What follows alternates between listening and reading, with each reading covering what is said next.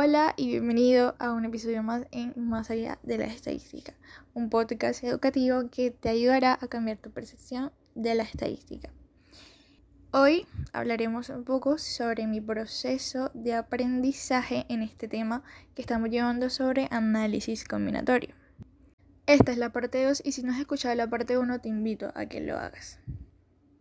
Bueno, recuerdo que en el anterior episodio hablábamos un poco sobre lo que era el análisis combinatorio. Hablábamos también sobre lo que eran las técnicas de conteo que recordemos son la variación por mutación y combinación. Respondí también dos preguntas relacionadas con mi experiencia en, en este proceso de aprendizaje en análisis combinatorio. Ok, hubo una pregunta la cual no alcancé a responder en el episodio pasado y fue la siguiente. ¿Qué te funcionó durante este proceso para lograr aprender lo que aprendiste y que no te funcionó.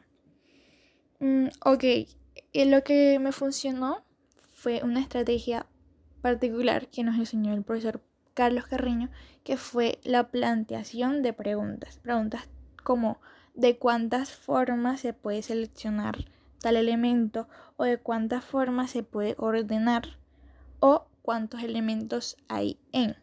Estas preguntas a mí en particular me ayudaron como a la hora de resolver algún problema de análisis combinatorio, en la cual no sabía diferenciar todavía si era permutación, combinación o variación. Esta, este tipo de preguntas me ayudó a reconocer más fácilmente qué tipo o qué técnica de conteo era adecuado emplear en cada caso.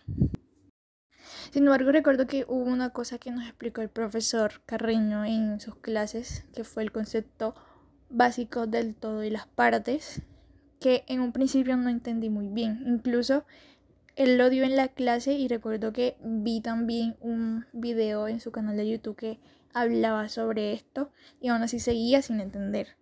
Y fue muy gracioso porque me puse yo misma a intentar resolver problemas que utilizando este método que el profesor nos había enseñado, pero no me salía y no me funcionaba.